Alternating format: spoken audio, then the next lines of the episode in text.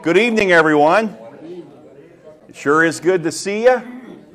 And as we open the Word of God tonight, we'll be in Revelation chapter twelve. And excited about this study as we continue to unpack the book of Revelation, the apocalypsis, the revealing of Christ and the revealing of the end. And uh, it's an eye-opener, isn't it? It really is. And it's good for some of us who've been through this before to go back through. There's nothing wrong with having to go back and rethink the things that we learned when we were younger. And uh, I, I believe Revelation fits any age, any culture, at any time. And so it's a joy to be in the, this book. Let's begin with prayer.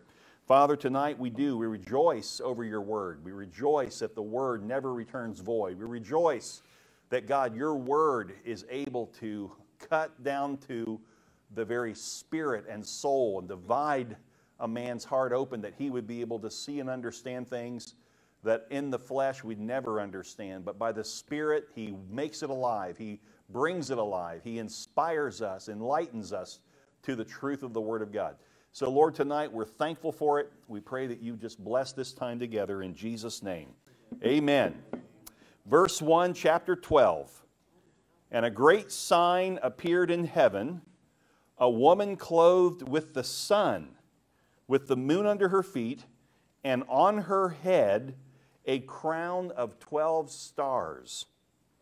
Now, let me just set up chapter twelve for you, because there's a little bit of a, it, it, it's, all of a sudden John begins to, he begins to share what he's seeing, these signs, these wonders, and he kind of lays it out for us. And so we're going to take a look at this. The first of the seven signs that John records is this one that I just read for you, this great sign. He said it's a great sign.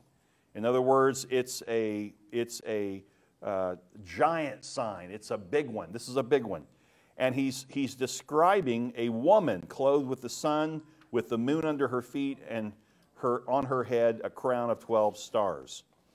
Um, this is the beginning of a three-chapter look at seven different Uh, signs that are introduced, okay? Uh, let me give these to you. If you got your pen, I'll go slow so you can write them down. But there are seven signs that John is going to reveal to us as he records them. And they're in chapter twelve, thirteen, and fourteen. Most of them, five of the seven, are in chapter twelve. So we're going to cover five of them tonight. I'm not sure we'll get through all five completely, but we'll We'll mention all five. Then, then chapter six or chapter thirteen and fourteen, you cover the beast out of the sea and then also the beast out of the earth. So here they are. Number one, the woman. The woman. That's the first sign. And these are not real. These are not to be taken literal or liter literally. Th these are represent representations. And the woman, if I'll just go ahead and give it to you now, even though we're going to study it and see it. I believe the woman is a representative of Israel. So we're going to study that tonight. We'll probably spend a good amount of time on it. And then number two, the dragon. That's a representation of Satan. Okay? Now, here's what I mean. Satan is not an actual literal dragon that has fire coming out of his mouth, okay? That's a It's a symbol of, it's a sign of Satan that he uses. Okay, then there's the male child.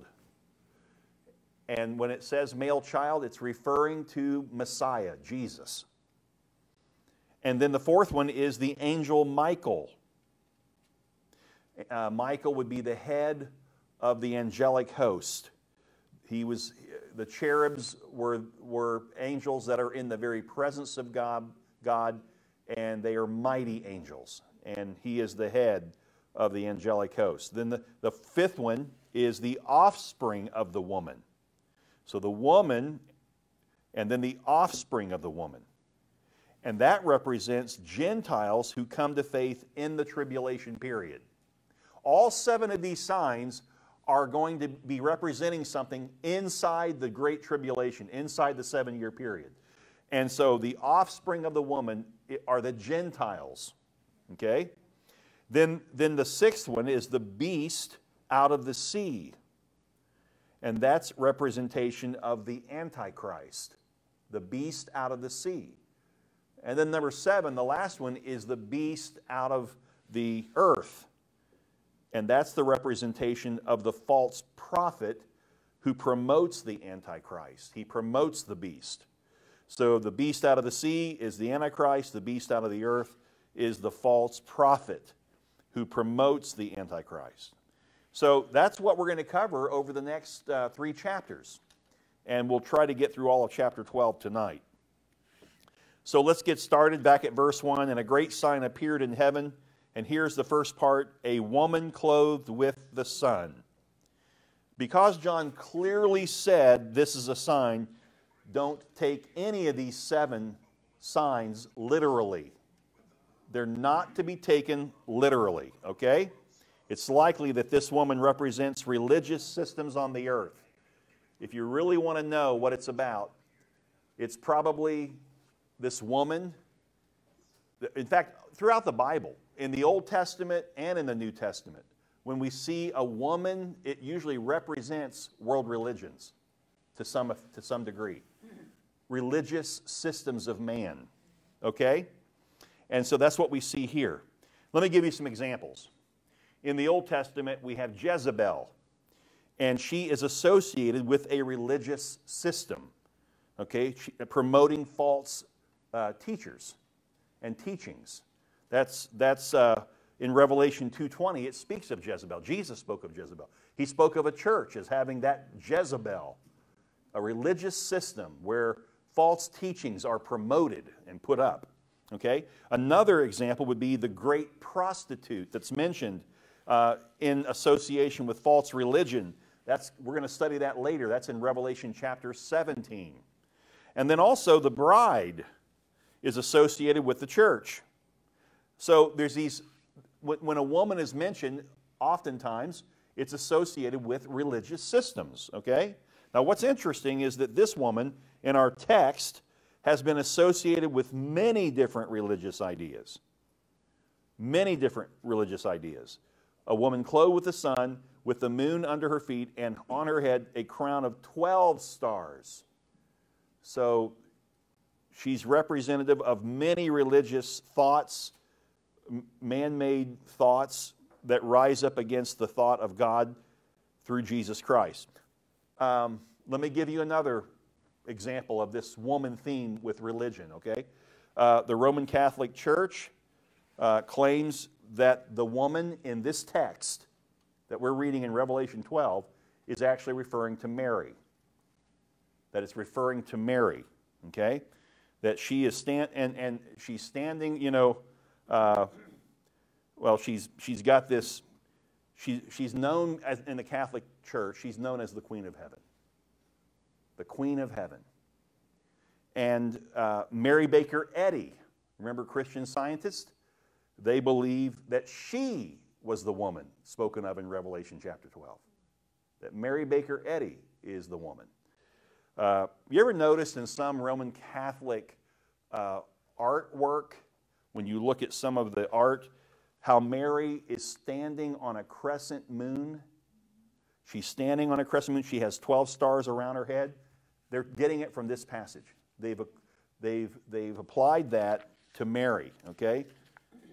Let me just, for a second here, talk about this. A woman clothed with the sun, with the moon under her feet, and on her head a crown of twelve stars. Scripturally, this woman clothed with the sun should be identified as representing Israel.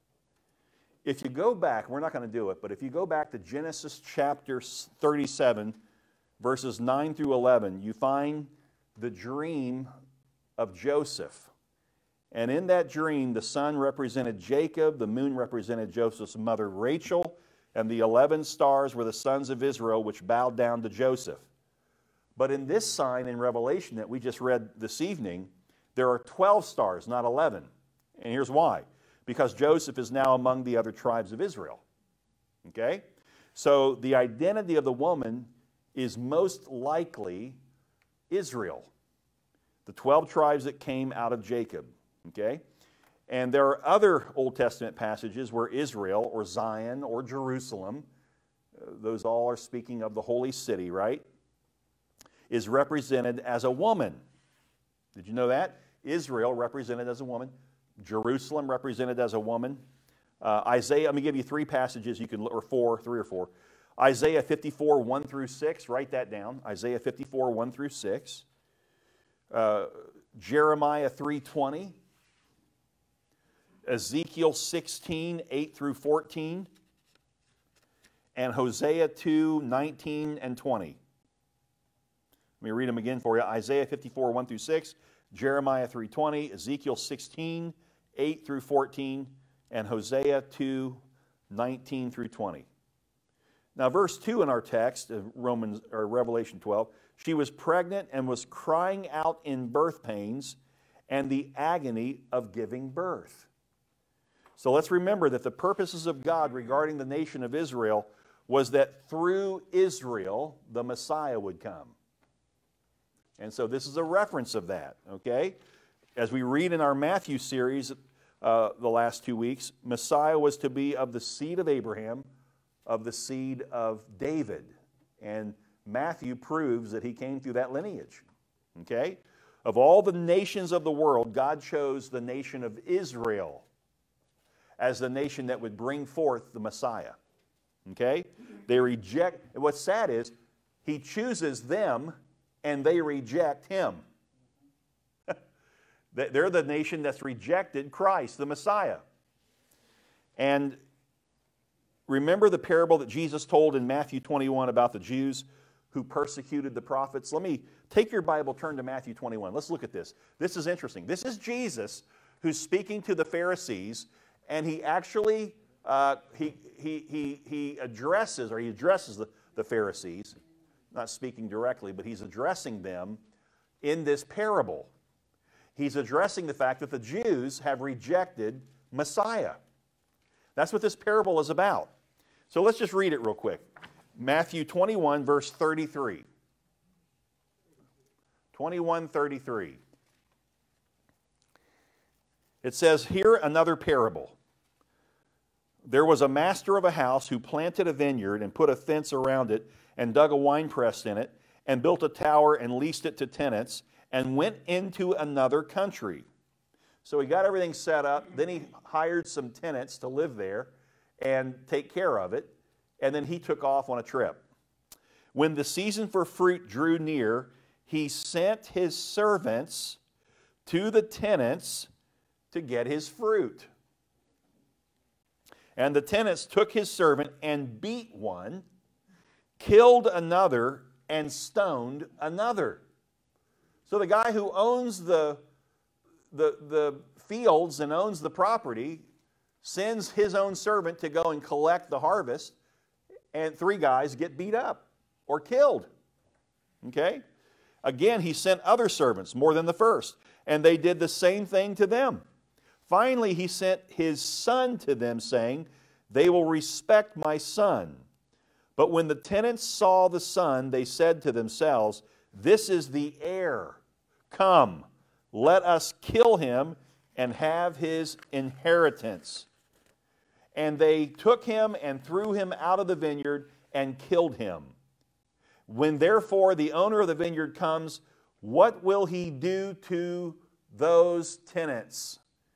And they said to Jesus, "He will put those wretches to a miserable death and let out the vineyard to other tenants uh, who will give him the fruits of their seasons." And Jesus said to them, "You're absolutely right." Here's what he said. "Have you never read in the scriptures, the stone that the builders reject, rejected has become the cornerstone? This was the Lord's doing, and it is marvelous in our eyes. Therefore, I tell you, the kingdom of God will be taken away from you and given to a people producing its fruits. And the one who falls on this stone will be broken to pieces, and when it falls on anyone, it will crush him." Now, you talk about making the Jews mad. Jesus just did it. He called them out. You're the ones that have rejected Messiah. He is the one that the Father sent, and you've rejected him. Who were the other servants that he sent before Messiah? The prophets. What did the Jews do to the prophets? They put them to death. They stoned them to death. They killed them. Okay? So we have the woman Israel ready to bring forth the Messiah, the Son of God. And we have the dragon, Satan, who's ready to devour him as soon as he's born. Look what it says in verse two. She was pregnant, was crying out in birth pains and the agony of giving birth. And another sign appeared in heaven. Here's that second sign. Now, behold, a great red dragon, that would be Satan, with seven heads and ten horns, and on his heads uh, seven diadems. His tail swept down a third of the stars of heaven and cast them to the earth. And the dragon stood before the woman who was about to give birth, so that when she bore her child, he might devour it. Remember from our study on Sunday how Herod, okay, Herod gets word from the wise men that the king of the Jews has been born. And so he asked his own scribes, okay, what, what, what's going on here? Well, the scribes knew the word. And they told him where the king of the Jews was going to be born, in Bethlehem. He goes back to the wise men and said, it's going to be in Bethlehem. And oh, by the way, when you get there and see him, on your way back, stop and tell me where he's at exactly so I can go worship him. Right? Um, that, that's a picture. If you want to see a picture of Satan using his, his tactics, his deception to try and kill Christ, that's it. We studied it on Sunday. When you found this little child, come back and tell me about it so I can come and worship him also. The wise men, of course, by God, did not go back that way. So they did not give Herod any information. And so what did Herod do? He went into the region of Bethlehem with a decree that all children, or all males, two years old and younger, be put to death. There's Satan, at, as Israel's giving birth to Messiah, sweeping his tail, trying to devour Jesus Christ.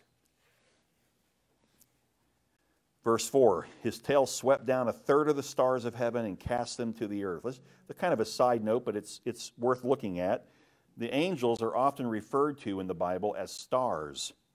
And here in our text, it indicates that when Satan rebelled, a third of the angels rebelled with him. That's why I, I, I believe that there were probably three archangels in heaven. And one would be who? Michael. Another would be who? Gabriel. And the third? Lucifer.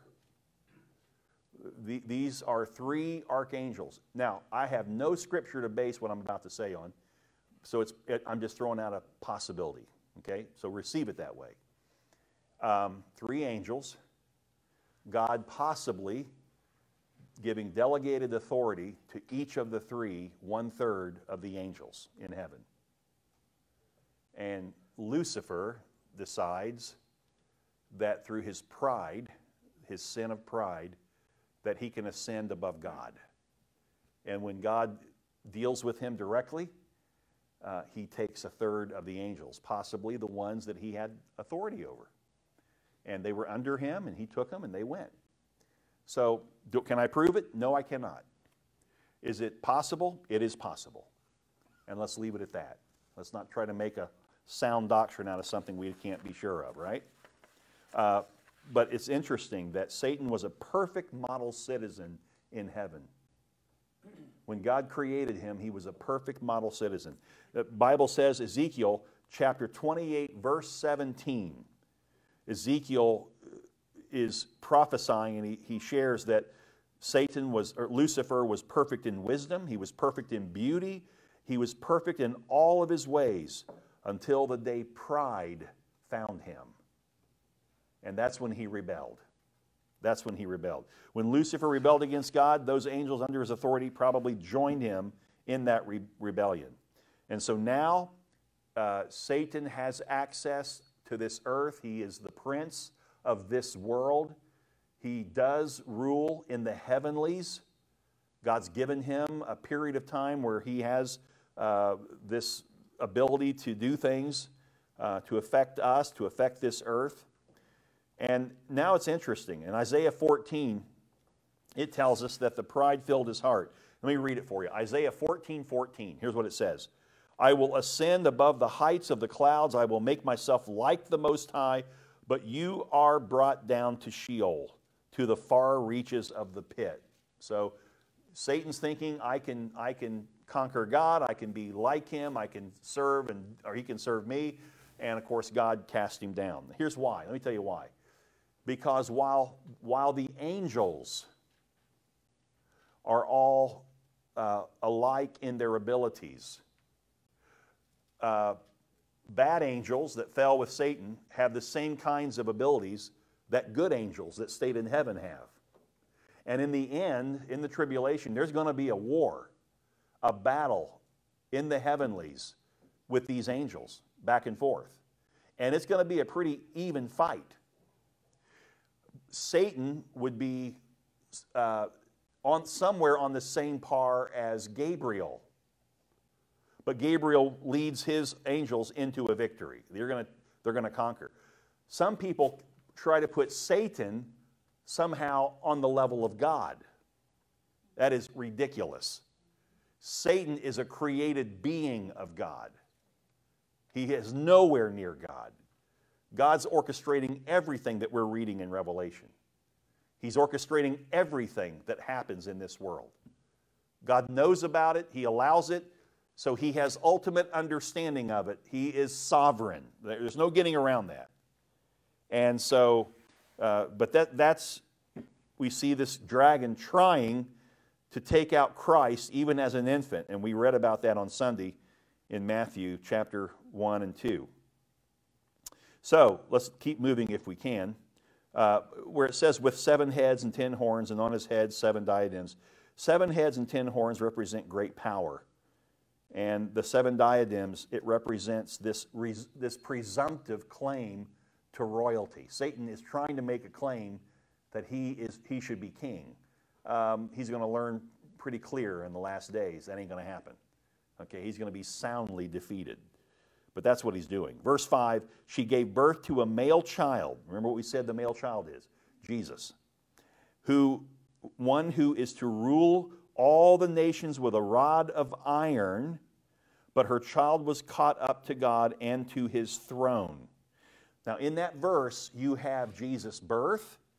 She gives birth to a child, a male child. You have the end of his life. He's going to rule all the nations with a rod of iron, but her child was caught up to God and to his throne. You have the whole picture of Christ in his relationship to the world in that one verse. Okay? It speaks of his beginning. It speaks of his end. And when I say end, I don't mean eternally end. I mean the, the earthly ministry end. Okay? And then he comes finally back and he establishes his throne forever. Praise God for that. So he will rule the world with a rod of iron. Where do we find that in the scripture? In Psalm chapter two, it speaks of him ruling with a rod of iron, the, the Messiah. And in Revelation chapter nineteen, verse fifteen, it speaks of ruling with a rod of iron. By the way, those who think the woman is representative of the church have a real issue to overcome here, because the church didn't give birth to Jesus Christ. Okay? Christ, so to speak, gave birth to the church. He, he's the one who built the church. Amen? So when you try to take and apply these other possibilities for the representation of the, of the woman, really the one that fits is Israel. And we're going to see that play out even more. It'll be confirmed over and over again as we go forward in Revelation. Uh, many today, though, let me just tell you, many today are caught up believing Mary is this woman in Revelation chapter twelve. And, and the reason that they believe that is because the Catholic Church has created a false teaching. It's, it's heresy to say that Mary is a god, that Mary is the Queen of Heaven. It's, it's, it's, if you want to know what it is, it's Mary worship. It's taking worship off of God and placing it on a created being of God. Not even the angels would allow us to get away with that. They're not to be worshipped. And I know there's people that do that too. We're, we're just destined to find something we can worship. And so that's why the scripture says so many times in the prophets and other places, it talks about how we'll take a piece of wood and carve it and, and take it to the, you know, the, to the silversmith and let him drop some silver on that thing. And before you know it, we've got our little god that we're going to worship. That thing can't talk, it can't see, it can't move, it can't do anything. With some of the wood from that carving, we took it and threw it in the fire to keep us warm. And the other piece we set up on the mantle to worship. How stupid of man. What an asinine thought. And yet that's what man does. That's what we do. And that's what they're doing with Mary, building her up. Here's the saddest thing I've ever thought about when I think of this Mary worship.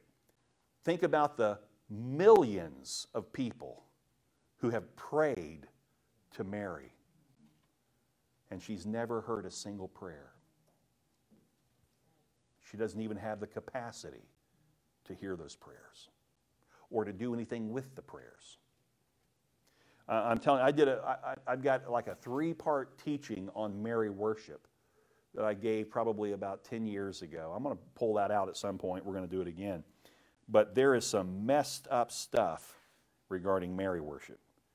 And many people today are caught up in it. Many of your friends are caught up in it. My friends. Uh, the Catholic Church addresses Mary worship this way. They use the Latin dulia, the worship of the saints and angels, latria, the worship of God, and hyperdulia, the worship of Mary alone.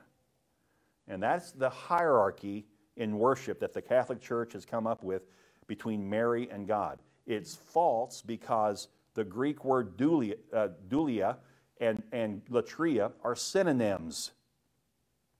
They don't distinguish differences in worship at all, but they're creating these differences. They have falsely and heretically made a way for Mary to be worshipped. It's so heretical that they teach that she is believed to hold the sovereign authority of God. Here's what people are taught. This is why you pray to Mary. Because Mary possesses the mercy that you need in your prayer. They, they teach this thing that Jesus really doesn't have the same degree of mercy that Mary has. The same degree of grace that Mary has. They pull it out of John four where at the wedding feast, Jesus turns water to wine. His mother tells him, do this, do this. And so at first he says, what, what are you doing? Why? I have no part in this. And then God leads him to do it, to, to, to turn water to wine. They take that passage to mean that Jesus takes orders from his mother. So if you want mercy or grace, you pray to Mary and she will go to Jesus and tell him what to do. Now I'm telling you, that's what, that's what they believe. That's the teaching. It's sad how many people believe that, that she has some kind of a a sovereign authority over Jesus Christ. In fact, in the celebration of the Marian year, Pope Pius the twelfth gave the church's view of the Virgin Mary in a prayer. Let me quote you his prayer. This is what he said. Mary, we adore and praise the peerless richness of the sublime gifts with which God has filled you above every other mere creature from the moment of conception until the day on which your assumption into heaven, he crowned you Queen of the universe.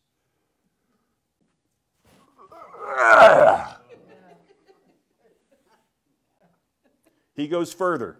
O crystal fountain of faith, bathe our hearts with your heavenly perfume.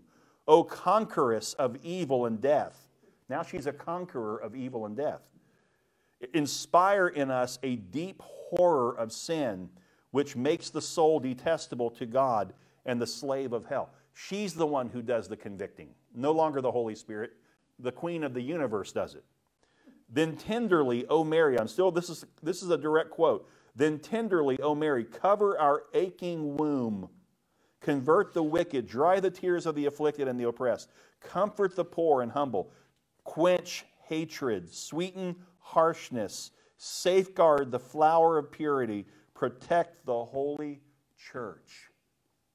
All of this ascribed to the mother of Jesus, The, ch the church refers to her as Theotokos, okay, or Theotokos, God-bearer.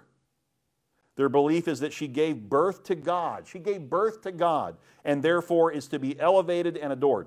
What a grievous misconception. She gave birth to Jesus in his humanity. She didn't give birth to God. God didn't need to be brought alive. He was already alive. It's ridiculous.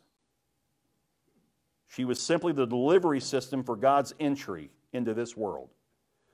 In verse six it says, "And the woman fled into the wilderness where she has a place prepared by God in which she is to be nourished for twelve hundred sixty days." It's not talking about Mary. It's talking about Israel. That in the tribulation, when Antichrist enters the temple, offers up a sacrifice that is detestable to God, and then declares that he is to be worshipped as God. Jesus made it clear, you need to run for the hills. Get out of here. And that's what he's talking about. Israel is going to run into the wilderness. It says, fled into the wilderness where she has a place prepared by God in which she is to be nourished for twelve hundred sixty days. She's going to be nourished during that period of time of the last three and a half years of the tribulation.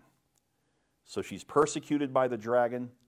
The woman is protected by God in a prepared place for one for one thousand two hundred sixty days. They, they asked Jesus, what will be the sign of his coming? What will be a sign of the end? And here's what he said in Matthew. Write it down or turn if you'd like. Matthew twenty-four. I'll wait for you. Go ahead and turn. I'm going to get a drink of water. Matthew twenty-four, verse fifteen.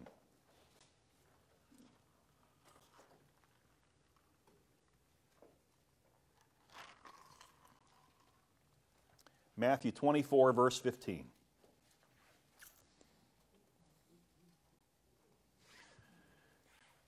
This is Jesus' answer when they ask, what's the sign of your coming? What's the sign of the end of the days? He says in verse fifteen of Matthew twenty-four, "So when you see the abomination of desolation spoken of by the prophet Daniel," you need to understand that even Jesus recognized the prophecies given through Daniel were speaking of the end. Okay? And he, he said, when you see these, the, the abomination of desolation spoken by the prophet Daniel standing in the holy place, let the reader understand, then let those who are in Judea flee to the mountains. So what is the abomination of desolation that Jesus spoke of and that Daniel prophesied? Well, when the temple is rebuilt, and it will happen. Now, we don't know what kind of temple, if it's, if it's more of a temporary temple, one that can be put up quickly, or whether it's a full-scale temple. We, we just don't know. Um, but when that temple is rebuilt, the Jews will worship in the way they did in the temple in the Old Testament. They will offer animal sacrifices again. Now here, I want you to think about this. This is pretty interesting. Um, we know through Christ in the Sermon on the Mount that he came as the fulfillment of the law. Therefore, we are no longer under the law. We are under Christ who fulfilled the law, okay? So we're not looking to the law any longer. We look to Christ. In fact, it says that the Spirit gives life and the law what? Death. Death. You're not going to live by the law. The law simply points you to Jesus. The law points you to Messiah. All the law does is point out that you're a sinner. And every time you sin, it's the law that makes you guilty. It reveals your guilt so that you can see, I need a Redeemer. Okay? Because I'll never be good enough to live the law. Christ came and he fulfilled the law so that he could take on our sin as a propitiation. Okay? Now, understand that in the last days, in this great tribulation period, the Jews are going to run for the, for the mountains. They're going to get away and hide until the very end. Uh, but before that happens, they're going to go back to the law. They're going to worship again in the temple. They're going to practice the Old Testament uh, practices of animal sacrifice in the temple. They're going to leave what they have today as a day of atonement, which is what? Yom Kippur, where you simply go in your bedroom and you don't eat for a day and you just think about Jesus. Or think about, yeah, yeah, I wish. You think about all the good things that you've done. And have I done enough good? And then next year I want to do more good than, than bad. And that's their day of atonement now under the rabbis. But they're going back to the temple where they're going to offer animal sacrifice. You and I have been set free from the law. They're going to go back to the law. You know why? Because, again, the law is going to point them to Christ.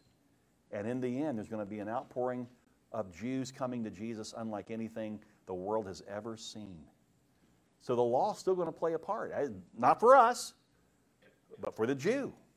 Because they're still thinking that somehow the Messiah hasn't come. And so let's go back to the law and let's practice the law. Now, what's interesting is it says she, the woman flees to the mountain wilderness, to a place prepared by God, where she will be fed for one thousand two hundred sixty days, or three, the last three and a half years of the seven-year cycle of tribulation. Now, some believe this place is the mountain wilderness known as the rock city of Petra. And it's located southeast of the Dead Sea, about one hundred miles south of Jerusalem, okay? It's twenty-six feet, uh, twenty-six hundred feet up in the air, and it's surrounded by mountains. Now, you'd think, okay, he said you're going to go to the mountains in the text, in, in Re- Revelation.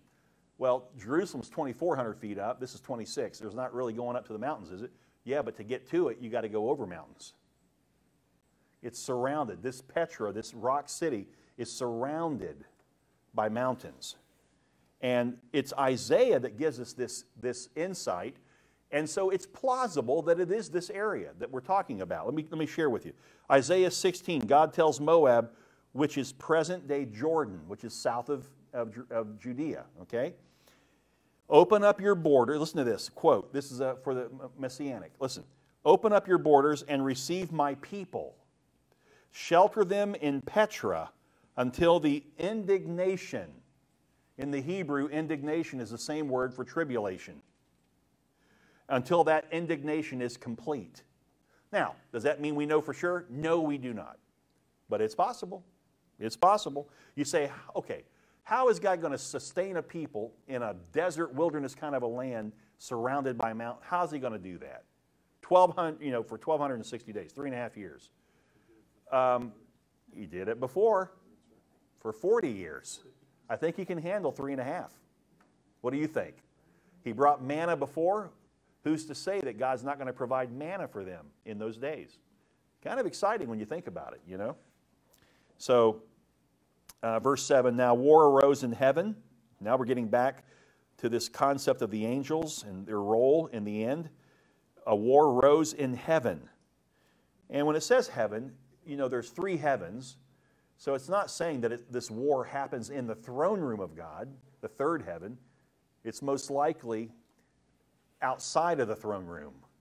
And it's, it, it very well could be in the second heaven, which is our, you know, our outer space, uh, the universe that we know of, okay? But anyway, there's going to be this war. And it says in verse seven, Michael and his angels fighting against Satan, against the dragon. And the dragon and his angels fought back. So now again, who is equal to Michael in terms of the, when they were created as angels? Lucifer was. So now Lucifer and Michael are going to have it out with their angels. Okay? But, but listen, Lucifer has a third. Michael has two-thirds of the angels. Um, God doesn't ever... Listen... God never loses at anything. If you're going to take on God, you're in serious trouble because God has foreknowledge. He sees past, present, and future all at the same time. And God just doesn't set himself up to be to be duped. Satan cannot dupe God. I'll tell you how, what I, this, this again is just me thinking. This is not the Bible. So I always try to be careful with that. I don't want people to walk out of the room where, Greg showed us in the scripture that, no, I did not. This is my, my thoughts on it. When do you think Satan knew clearly who the Son of God was? Remember, he can't create anything. He doesn't have the same powers as God. So when did he learn that, that Jesus was God? Now, he could read Scripture. Okay, he knows the Word, so he, he knew what region, he knew what city, that he would be raised in Nazareth. But did he know specifically which child? His baptism. His baptism. When the Father audibly said, "This is my Son, in whom I'm well pleased." And what happened right after that? Jesus goes out in the wilderness. Guess who shows up? "Now I know who you are." My point is that Satan can only do what God allows him to do. And so he's going to go into this battle with Michael, and he's going to be defeated. He's not going to win. In fact, it says in verse eight, "But he, the dragon, and his angels, they were defeated, and there was no longer any place for them in heaven." Which probably bothers some of you if you think through that a little bit. That means that up to right now, Satan has... He can, he's in heaven. He can get to heaven. And he can. Does that bother anybody here? Does that mess with your theology a little bit? Have you been taught that in the presence of God, he can't be in the presence of evil? Uh, excuse me. Remember Job chapter one? When God literally is having a conversation with Satan. That's how the whole temptation of Job came about. They were having a conversation. Job still has, or uh, Satan, Lucifer still has access to move around. Now, limited access. He can't do anything behind God's back. He's never done that. He never will. Aren't you glad? Amen? But he, he has access. In fact, Ephesians two two, uh, it describes him as the prince of the power of the air. It also says that he, in Job, let's just turn there. Job chapter one, look at verse six in Job one.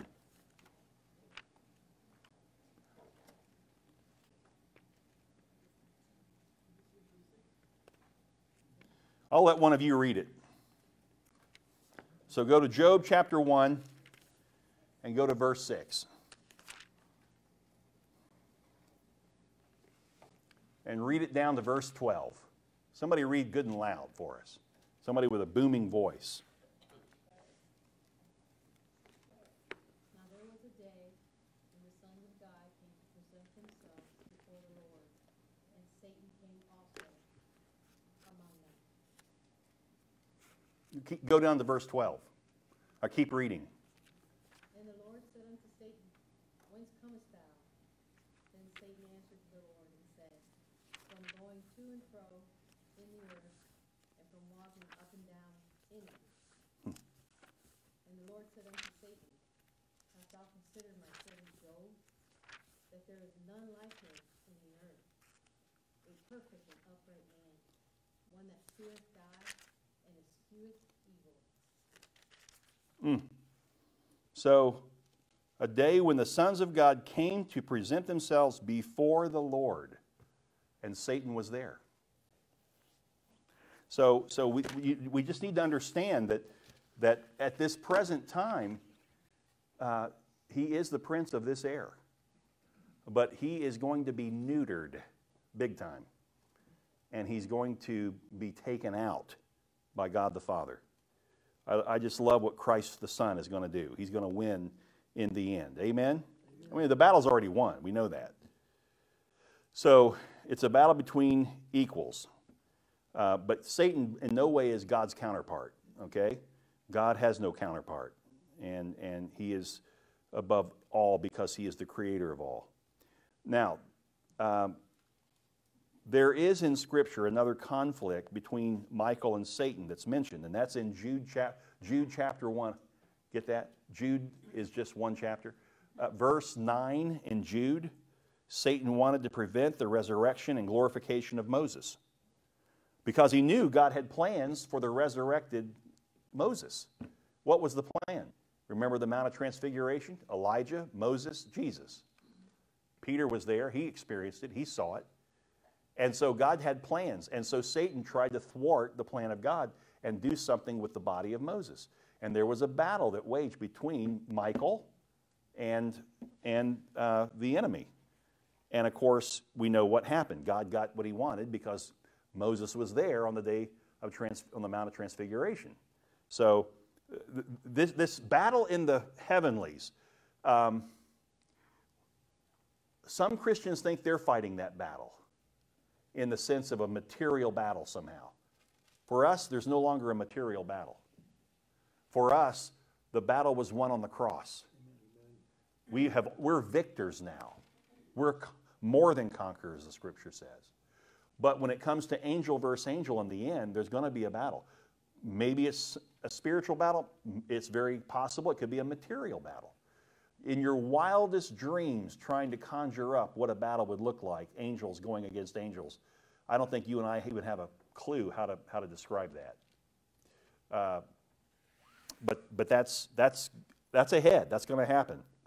Uh, it's, it's described in Daniel chapter twelve, verse one. At that time shall arise Michael, the great prince who has charge of your people, and there shall be a time of trouble such as never has been since there was a nation till that time. But at that time your people shall be delivered, everyone whose name shall be found written in the book. So the question is, is it a material or a spiritual battle? Um, I believe it's possible to be a material battle, but not for you and I. We've already won. Okay? Colossians two thirteen, and you who were dead in your trespasses and the uncircumcision of your flesh, God made alive together with him, having forgiven us all our trespasses by canceling the record of debt that stood against us with its legal demands. This he set aside, nailing it to the cross. Praise God. His He has disarmed the rulers and authorities and put them to open shame by triumphing over them in him, in Christ, right? So a battle among angels might be different than a battle among humans. It's possible that this is a material battle to be fought in a way that we can only just try to imagine, but I don't think we can get there.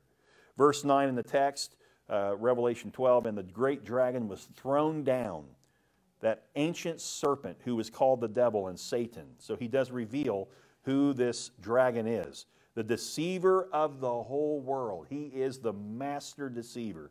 He was thrown down to the earth and his angels were thrown down with him.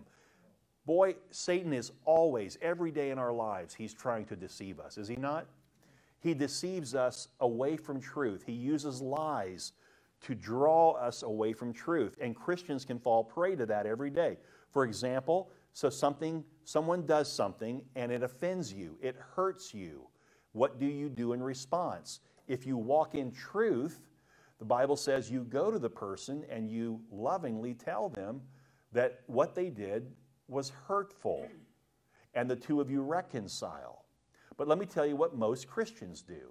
Rather than do what the truth tells us, what God tells us in his word, we would take Satan's course or Satan's tact, and we are deceived in thinking that somehow his tact is better for us. So what we do is we pout.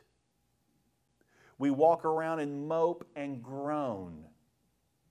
We gossip about the person and what they did. We tell everybody else about what they did, but we don't go to them. When we do that, church, we have been deceived by the lies of Satan. The lies have replaced the truth in our, in our, in our walk. This is a very important thing for us as believers to know and understand. How Satan, even as Christians, is constantly trying to deceive us. So somebody wrongs us. Maybe, maybe it's a spouse who wrongs us. And, and it ends in a divorce. It's a terrible, ugly thing, and, and, and it ends terribly.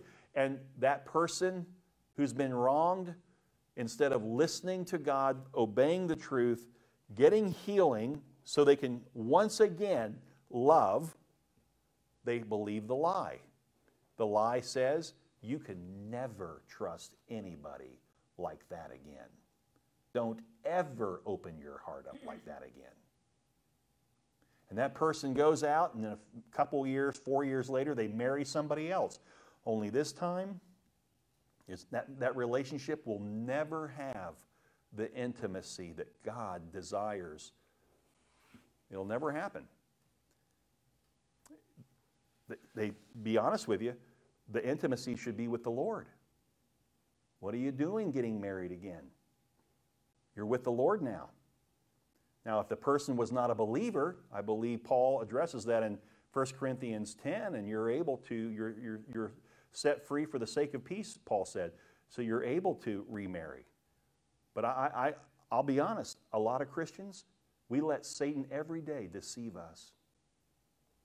We, we fall so short of the joy of the Christian life. We can quote Scripture inside and out, upside down, but we're miserable. What about the person that it's all about what I do for Jesus that makes me really, that really feeds my soul? That's when I know that I'm close to God. I'm closest to God when I serve Him. Now that sounds okay on the surface, but theologically, that's some messed up stuff. Nobody should ever feel closer to God than when they're sitting with the Lord, worshiping Him. Serving Him is something we do, but what allows me to do with the right heart is that before I did it, I received it. I sat with Him. Now, what's coming out of me is an overflow. And a lot of Christians, they know how to do, but they don't know how to receive and sit and be just as happy not doing. I got to be honest with you. When I was, uh, you know, back, man, it's been probably twenty-five years ago, I was just really hunkering down in ministry, and we were getting a lot of things done. And I, I didn't burn out, but I, my, my leaders were like, hey, you, you need to slow down. And one of my elders said to me, he, he trapped me, he tricked me, stinking sucker.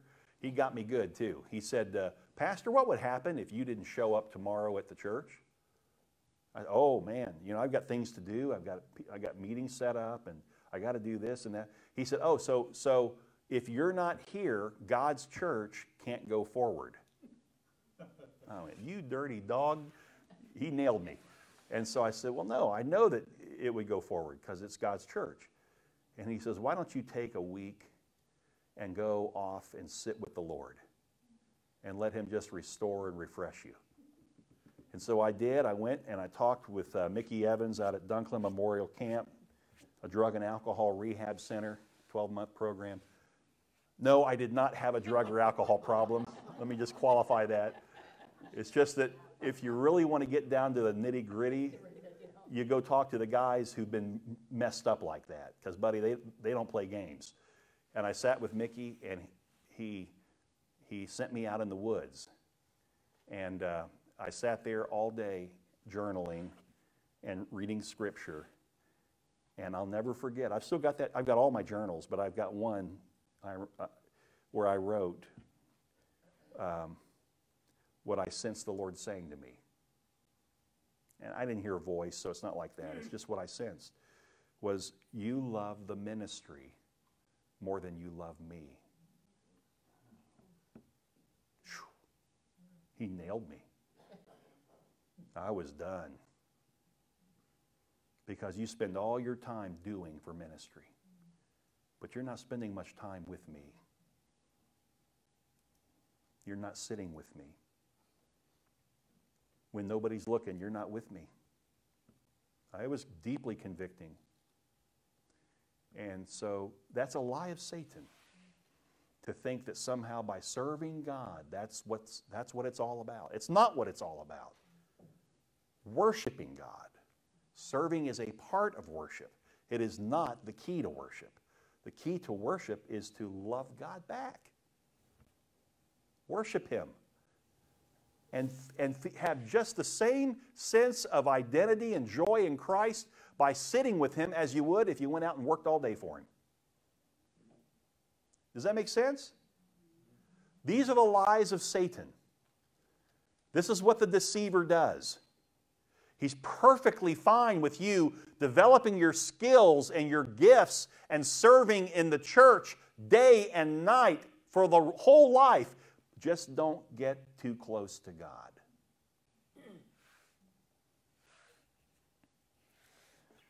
That's what he does. He's the deceiver of the whole world.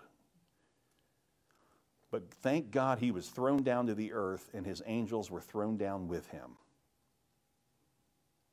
Now, because man does not want the truth, God allows man to be deceived. We got to deal with that, church. I'm not talking about your salvation being in jeopardy. I'm talking about your daily life, your sanctification.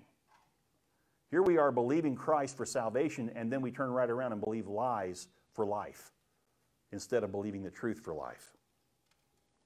God will allow you to believe some crazy harebrained tale if you want to believe it. He's not going to keep you from it. He gave you the ability to think on your own and to, to make decisions on your own. So if you want to believe some stupid, crazy idea that somehow some, you know, some goop crawled out of a primordial soup and laid on there on the sand, and somehow a speck from the sun got started on its, on its worm body, whatever it is, and then it developed over millions and billions of years into an eyeball. And there are people that, I'm telling you, the P H Ds believe that. I got a new title for P H D, Pentecostal hairdo. It's about the same. That's about as good as, it, for a lot of them, that's all it's worth. Pentecostal, go get a good Pentecostal hairdo. Um, my mom used to wear one, man. That bun they put on top of their head. Remember that? I, I remember that picture of you, Mom. Our whole family picture. She's got that hair popped up like this. How many of you ladies understand what I'm talking about? You've been there. All right. It's amazing. It's amazing to me how we believe things that are so untruthful. And so God says, okay, if you want to believe a lie, go ahead. And so what does he do? In Romans one, he turns them over to, with a, to a depraved mind. I'm going to let you think and believe the way you want. Go ahead. Have at it. And they start worshiping the creature rather than the Creator, who's to be praised forevermore. Amen. Jesus said in John five forty-three, I have come in my Father's name, and you do not receive me. And it's true. We, we, we take bits and pieces of Jesus and make our own Jesus. I've got my own cocktail of Jesus. And everybody else has their cocktail. Nobody seems to want Jesus straight for who he is. You say, well, I want that. If you want it, you'd be in the Word reading it, and then you'd be obeying it. And we wouldn't develop these classes of people, and we wouldn't worry about somebody walking in the church who doesn't look the way we look, talk the way we talk. We would just love people the way Jesus does. But we'd also be correcting each other lovingly. We wouldn't just sit back and leave me alone and I'll leave you alone. And it, it, it, I don't, you know, it's okay for you to believe that way as long as it doesn't hurt anybody. Jesus, would he put up with that?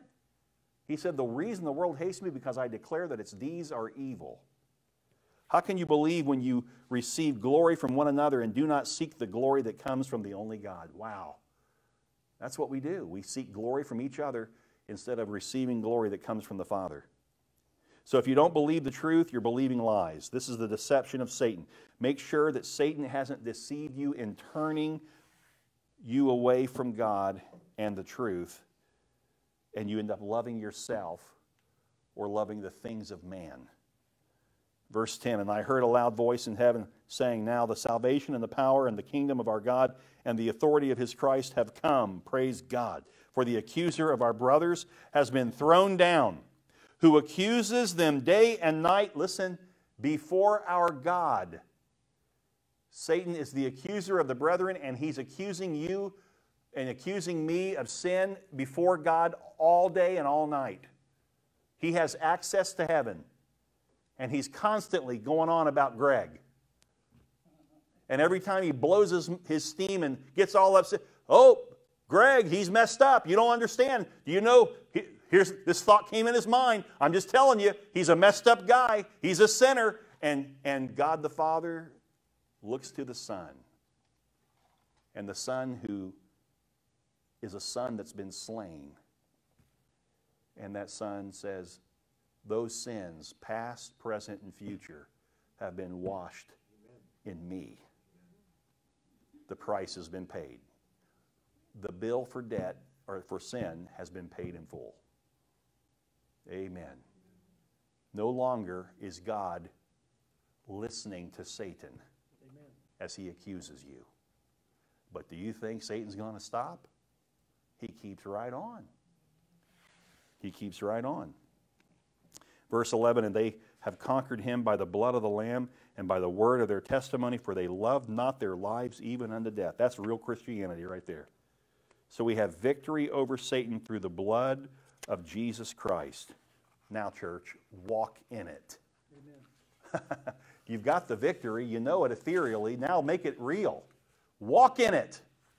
First Corinthians six nineteen, or do you not know that your body is a temple of the Holy Spirit within you, whom you have from God? You are not your own, for you were bought with a price, so glorify God in your body. Your old nature is now worthless. Now we count it as dead so that we might live this new life after Christ in the Spirit. Our testimony is that of redemption through the blood of Jesus, the new life, the new nature that we have in Him. No longer is the old man in control. Now, does that old man want to show his ugly head? Yes, he does. Stomp on it. Just, you know, when, you, when you're trying to... You get up on a Sunday morning and you had a big week of work, and Saturday was a work day too, and you're just tired, and man, it's raining outside and it's windy, and it just feels good to lay there in that bed, and your flesh is saying to you, you don't need to go to church today. Just lay here. You can, hey, you can watch live stream. You know what you say? Your spirit rises up and says to your flesh, shut up. Know your place. And your spirit commands your body out of that bed. And you get ready to go worship with the people of God and lift up the name of your God. That's your way of telling your, your flesh, you ain't in control no more. And I, I somebody said to me Sunday, I forget who it was. I'll call them out, but that's okay. Um, they said, man, Pastor, I, I, I wasn't sure I was going to make it today. This, they were talking to me after the service. They said, but I'm telling you, I am so glad I came today. My goodness, did God minister to me. See, there's always a victory for those who press through. When you feed the Spirit and not the flesh, there is a victory. You feed the flesh, you get instant gratification, so that bed feels good for the next thirty minutes to an hour, maybe two hours you lay there. But then you get up and you're miserable in your spirit because you know you didn't do what pleases the Lord. Now, God still pleases. He loves you. But you just missed it. You missed an opportunity to love people and to love God and to be loved by people and to experience God's love in that service. And we know it. So walk in the Spirit. Don't walk in the flesh. We've been redeemed by the blood of the Lamb, and our testimony of that redemption is that we have overcome Satan. He has no victory over us. Therefore, rejoice, O heavens, and let you who dwell in them. But woe to you, O earth and sea, for the devil has come down to you in great wrath, because he knows that his time is short. So in the tribulation, Satan is going to be cast down, but boy, I'm telling you something, he's going to go crazy, ape crazy on this earth after people. And especially after the Jews. Um, but thank God, God has a remnant that He's going to save till the end. And He's sealed them. He's got one hundred forty-four thousand that are sealed. They're going to be evangelizing all over the earth and sharing the gospel, and Satan can't touch them. So this whole thing, it's like a master chessboard, and here's God looking down, and He knows every piece before it ever moves. I just think about that. God knowing all of the past, God knowing the present. What you know right now, God knows. And he also knows the future. Listen, he sees all of it, past, present, future, right now at the same time. Why? Because from his view, he has foreknowledge.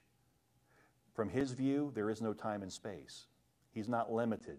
See, we can only be in the moment, right? So what happens in this moment is what I experience. What's going to happen in three minutes, I don't know, but I'm going to experience it when I get there. God's like, I'm experiencing it right now. I know what's going to happen in three minutes. I know what's going to happen in three years. I know what's going to happen in thirty years. I see all of it right now. You can trust me. Man, you can trust God, can't you? Amen? So walk in the Spirit. Don't walk in the flesh. Let's pray. Father, thank you for your love, and thank you for, for how you protect and provide for us. Not just food and covering and that kind of stuff, but Lord, I'm talking about how you provide purpose in our life and you protect that purpose. That purpose that you have, the purposes of God will be accomplished. Amen. You will see them through. Oh God, may we desire with all of our heart to walk according to the Spirit. Amen. And not the flesh, and fulfill your purposes in our day. In Jesus' name, amen. Thank you, church. God bless you. We'll see you this weekend.